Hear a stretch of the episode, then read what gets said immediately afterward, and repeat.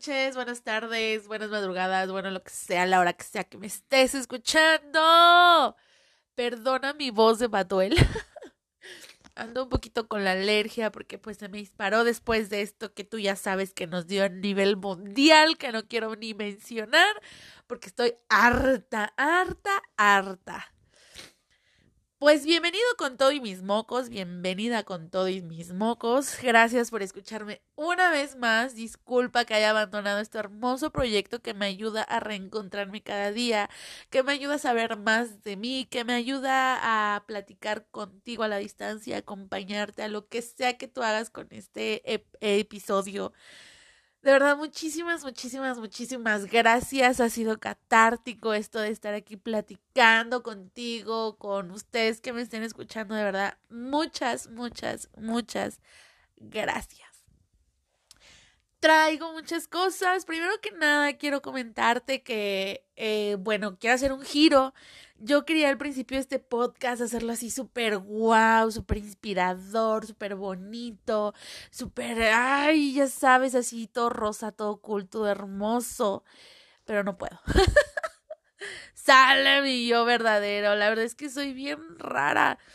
O sea, no sé, yo estoy en este mood del que dicen que uno es mujer medio vato y así soy yo, la verdad.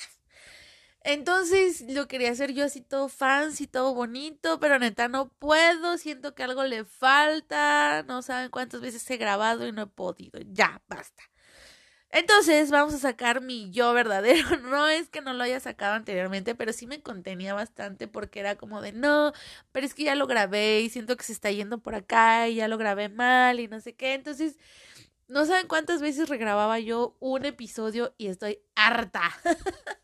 Además cambié de equipo de sonido porque no sé dónde quedó el otro micrófono. Este se oye un poquito mejor porque encontré otro y no se escuchaba nada.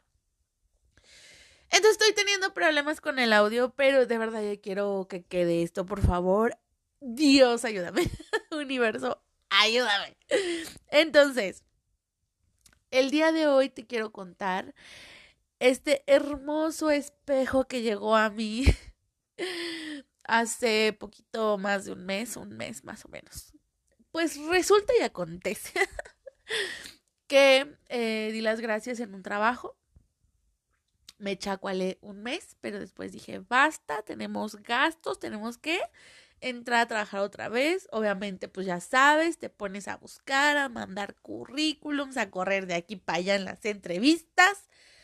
Y me quedé me quedé en una clínica de piel, ya sabes, donde vas y te embellecen toda. Que si te acabas de hacer la lipo, que aparatología para no sé qué, que aparatología para no sé cuándo, para que salgas bien chula, bien hermosa, bien 90, 60, 90, que jamás en mi vida voy a tener esas medidas, por Dios, por todo lo que me hagan, porque no es mi físico, pero bueno, ya tú sabes. Y adivinen qué pues que me encuentro en dos personas el enorme espejo de mi yo de hace como 8 o 7 años. Les platico.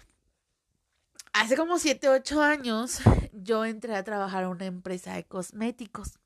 Entré como vendedora, subí a subgerente, de subgerente me subieron a gerente y luego ya era todóloga. Hacía pues muchas cosas ahí dentro, ¿no? Pero de verdad me encantaba tanto el trabajo que no lo sientes, ¿sabes? Te pueden pasar los años ahí y tú no lo sientes porque te gusta, te sientes a, eh, eh, gusto, o sea, te sientes cómodo y aparte pues vas creciendo no nada más eh, en lo anímico, sino pues también en lo profesional porque aprendes muchas cosas y al mismo tiempo pues ganas. Eh, ustedes mis mocos, también acuérdense que ahorita estoy con este nuevo micrófono y si escuchan ahí cosas raras, perdón. Bueno, el chiste es de que yo estaba en esta empresa, estaba muy feliz, que no sé qué, pero llegó una nueva directora y pues por esta directora salimos varios, ese será otro episodio, pero bueno. En el Inter yo de convertirme de subgerente a gerente y a todóloga, porque pues que yo capacitaba gente, que yo reclutaba gente, que yo este, ayudaba a las aperturas de tienda, que yo iba a ventas corporativas, que yo estaba de chismosa en todo menos en lo que era mi chamba de gerente, la verdad. Pues resulta que en esta parte de pues capacitar a las personas, de ser la que reclutaba y cosas así. O sea, uno diría perdí el piso, pero realmente al menos mi versión, porque si preguntamos a otras personas, la verdad es que su versión suena más que yo era culerita y ya volteando a ver digo, no, pues yo sí me hubiera odiado, ¿verdad? Yo lo veo desde mi perspectiva y yo para conmigo soy muy exigente, soy muy de que soy muy picky de que todo quede bonito en su lugar, si es azul que sea azul, si es verde que sea verde, no me gustan las mezcladuras cuando no van, si va chido, pero si no, qué pedo. Así. Entonces, a la hora de la capacitación, a la hora de que la gente trabajara, yo era igual. O sea, si va a ser verde, que sea verde, si va a ser mezcladora, que sea mezcladora, pero si no, no mamen, ¿no? Y la verdad es que también no tenía yo filtros, no tenía esta ni inteligencia emocional, ni inteligencia laboral, ni inteligencia nada. Lo único que tenía yo era un hermoso cerebro que siempre me ha ayudado a aprender y a hacer cosas padrísimas, pero hasta ahí. De eso a comunicarlo bien es otro pedo. Entonces, pues sí, la verdad es que yo era súper, súper, súper regañona, súper estricta, que tuvieran todo limpio, que aprendieran las cosas, que esto, que aquello, que el otro.